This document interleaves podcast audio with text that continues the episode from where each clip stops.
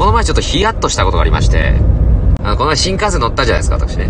そしたら DM が来ましてね、ま、東京駅の北海道物産展って見ましたって言われて、俺ちょうどすげえ見てて、その、ちょっと寄ろうか寄ろまいか、ね、ちょっと悩んでたんですよ。ちょっと気になるなったけど、まあ時間もあんまないし、ということで、まあ素通りしたんだけどね。そしたら DM でさ、あの、え、何時頃にそこ通られましたって言われて、まあ午前中かなって言ったら、うわぁ私そこで13時からシフトだったんです。って、危ねえって。危ない危ない危ない。危ない。寄るとこだったし、なんならちょっと寝坊してさ、13時ぐらいの時に、そのシフト入ってる時に、北海道物産って寄って、ね、もう寝坊しちゃったから何時でもいいや。もう、もう結局どうせ寝坊したんだし、ゆっくり行こうっつって、北海道物産ってゆっくり見て、ね、で店員さんが、ね、なんかお探しですか？春のアウターですか？いやいや、ごめんなさい、ちょっと、あの、ね、まあ見てるだけです。あ、そうでしたか。お客さんの体型でしたら、つって、あの、いろいろ持ってこられる可能性もあったじゃん。で、その人がその、可能性もあるじゃん。パターンの可能性もあるでしょ危なって。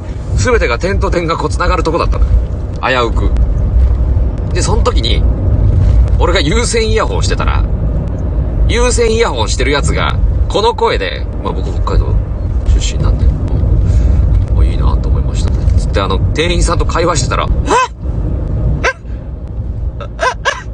その、その、その声、そして、有線イヤホンは、まさかってなるじゃない。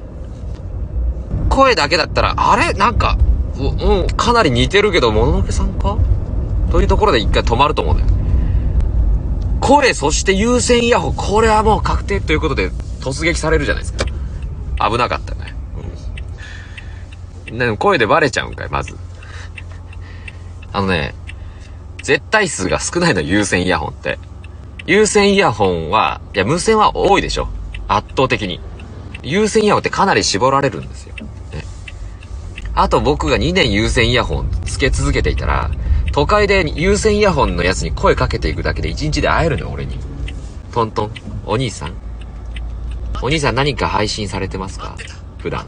いや、えー、してない、してないですけどね。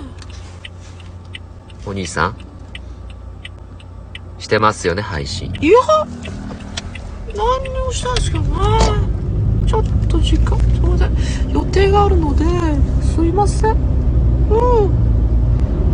じゃあ、うんか、か、行かないといけないので。ちょっと待ってください。もののけさん、ギク